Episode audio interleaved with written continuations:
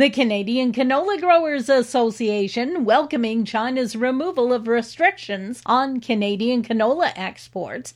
The organization says the reinstatement of licenses for Richardson and Viterra to export canola seed provides much-needed certainty when growing canola for a global market. Rick White is president and C E O of the C C G A. It resumes uh, access to to all Canadian companies to access that market equally now. So I think um, from a competitive on-the-ground perspective here in Canada, that's a good thing. All companies have access to that market. And I think that provides uh, a lot of more predictability and certainty in the market, which is always a good thing. Market access restrictions for canola seed to China were first implemented in March of twenty nineteen.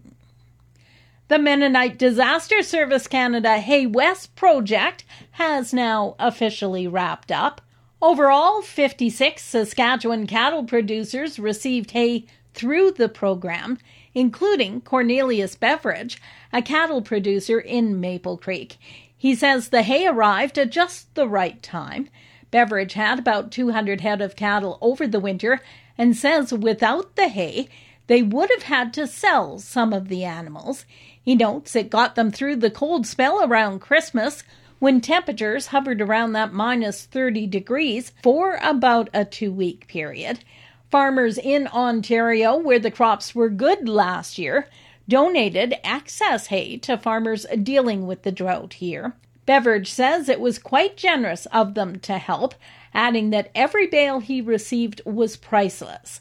He's hoping for a better year this year, noting that right now they're okay with the snowfall in April and the amount of rain they've received since then. The province is amending the provincial sales tax regulations to provide more clarity for the agriculture sector. Finance Minister Donna Harpauer says after speaking with agriculture organizations in the province, they heard concerns that the P S T was inconsistently being applied to farming and agricultural activity. Effective April the first of twenty twenty-two, new P S T exemptions were made through regulation changes. Some of those exemptions include on-farm dugout excavation and trenching related to farming, prefabricated windbreaker panels for use in the protection and handling of livestock, and insulators for electrified livestock fences. The following products are also exempt from P S T and are retroactive to April first, twenty sixteen.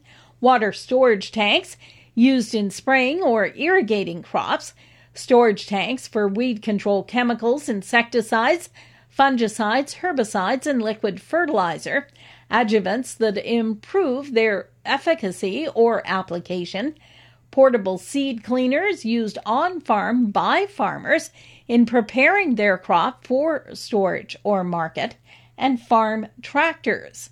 Overall, it's estimated the annual cost of these changes is about one million dollars. And the Western Grains Research Foundation is looking for a new executive director. After eleven years in the role, Garth Patterson has announced plans to retire at the end of the year. Board Chair Doctor Keith Degenhardt says he was a great fit for the organization, helping to develop a strong team and increasing research commitments. For Golden West, I'm Glendalee Allen-Bossler.